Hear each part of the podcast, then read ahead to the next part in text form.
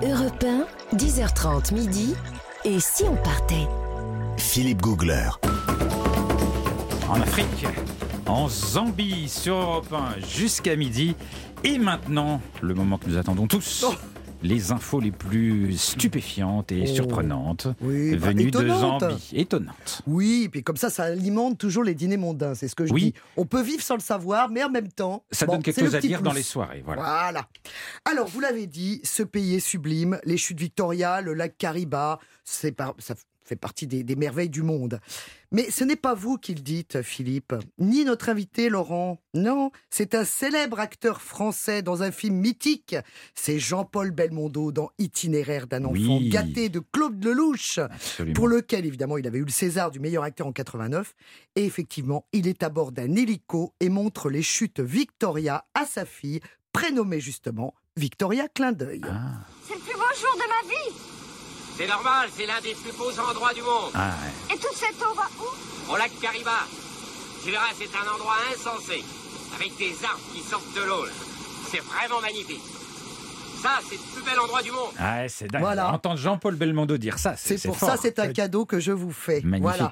Et vraiment, alors évidemment, ne cherchez pas la fameuse terrasse où ils prennent un verre avec les chutes Victoria dans le dos, parce que ça n'existe pas. Ah, c'est un décor. Mais ceci étant, il y a une scène magnifique à la fin où justement, il est sur un bateau, au milieu des arbres morts sur le lac Kariba.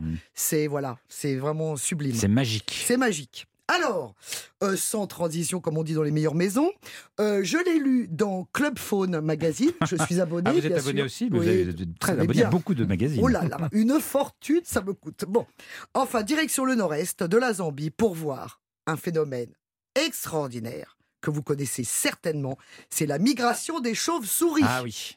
Alors là, chaque année, à la fin du mois d'octobre, début novembre, les roussettes des palmiers, cette chauve-souris incroyable qui fait quand même 75 cm, c'est quand même une belle bestiole, qui est frugivore. Alors le frugivore, je rappelle, c'est un animal qui mange des fruits mûrs.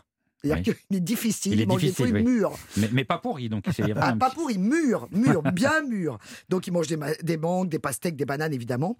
Et là, ils font le voyage depuis le Congo pour se rassembler par milliers dans la forêt, au cœur du parc national de Kassanka. Et c'est vrai que là, elles arrivent au départ par centaines, puis par milliers, puis par centaines de milliers, jusqu'à atteindre 10 millions d'individus.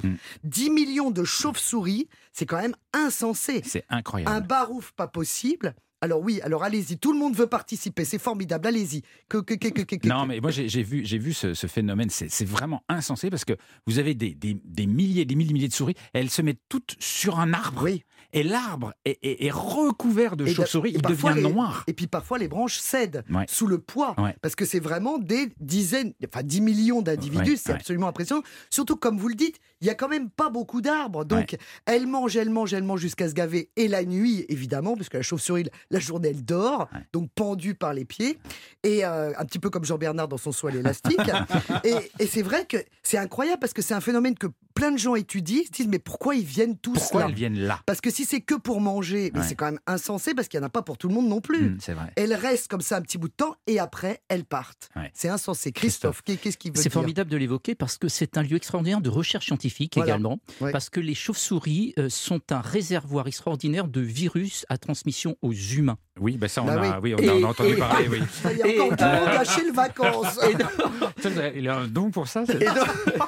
Et donc on ne peut que rappeler, ne vous mettez pas au contact direct avec les chauves-souris. On n'embrasse pas les chauves-souris. Non, pas de bisous avec les chauves-souris. Ça c'est super important. Mais en même temps, il a pas complètement tort parce qu'il y a beaucoup de sorties scolaires à cette époque-là, au moment de la migration justement des chauves-souris, qui viennent pour étudier et on leur explique justement comment on se familiarise avec cet animal, qui est quand même très stigmatisé aussi, mais avec toute une forme de prévention justement par rapport aux maladies transmises. Et alors, si vous avez l'occasion d'aller dans la région, si vous voulez, au moment de cette migration, il y a un moment extraordinaire. C'est que la journée, elles dorment le jour, elles sont sur les arbres qui sont noirs de chauves-souris, et au coucher du soleil, vous regardez, vous attendez à distance, et tout à coup, elles partent. Ensemble. Mais quand vous avez des millions de chauves-souris qui partent ensemble, qu'est-ce qui se passe ? Eh bien, vous avez le ciel qui s'obscurcit. elle bouche le soleil et il fait sombre parce que vous avez un tapis de chauves-souris au-dessus de la tête qui partent pour chercher à manger. Mais et c'est un moment unique, dans un vacarme. Un vacarme épouvantable, parce que c'est des petits cris stridents avec des battements d'ailes, enfin ça fait quand même un peu les jetons. Ça fait peur, et surtout c'est la lumière qui chute à cause de ce nuage énorme de chauves-souris. Ça dure assez longtemps et c'est spectaculaire. Ah oui, oui. Bah alors ça faut pas le rater, hein. Donc c'est fin octobre, début novembre. Voilà encore une autre... Oui, bonne info pour nous. Voilà, bah oui, comme ça vous savez pas quoi faire en novembre. Voilà. Alors migration toujours, parce que là j'étais très axé migration. Oui, on a vu. Migration toujours et migration insolite bien sûr. Alors là nous partons à l'hôtel Mfuwe Lodge, qui est un 5 étoiles. Alors là, ça vous plairait, Philippe. Chaque année... Elle va me faire ma réputation. Et oui. Tout ça parce que j'ai pris un train de luxe. Oui, puis vous avez bu du champagne pour 15 km dans un train de luxe. Bon, franchement. Alors, en tout cas, chaque année, les clients de cet hôtel voient leur séjour un petit peu animé par le passage d'une famille qui prend beaucoup de place. Ils sont en général 6-7, dont un bébé de 10 jours récemment. Alors, vous passez vos vacances, tranquillou, et tout d'un coup, vous demandez vos clés à la réception. Vous vous retournez, qu'est-ce que c'est que ce barouf dans la réception ? C'est une famille d'éléphants. Non. Qui traverse l'hôtel littéralement. Alors, ils traversent la boutique de souvenirs, ils traversent comme si ils ne cassent rien. C'est impressionnant. Bon, par contre, ils mangent beaucoup et ils font énormément de déjections sur leur trajet, évidemment. Est-ce qu'il y a une boutique de porcelaine ? Non, mais ce qui est insensé, c'est que c'est chaque année le même délire parce que l'hôtel a été construit sur leur route de migration. Donc eux, ils changent pas leur route. C'est à eux de bouger. Comme ils bougent pas, ils traversent l'hôtel comme si de rien. Et les patients, j'allais dire, les clients de l'hôtel sont absolument étonnés de voir ça, et ils passent très gentiment. Mais donc sur leur passage, on n'a rien construit, ou ils passent vraiment... c'était sur leur terrain. Oui, mais je veux dire, ils ont un petit sentier, un petit passage pour passer... Non, ils passent à travers la réception de l'hôtel. Imaginez-vous. Mais il la casse alors si elle est un peu sur le côté. Non, ils traversent. Et alors, ce qui est très marrant, c'est qu'ils descendent même 3 marches d'escalier.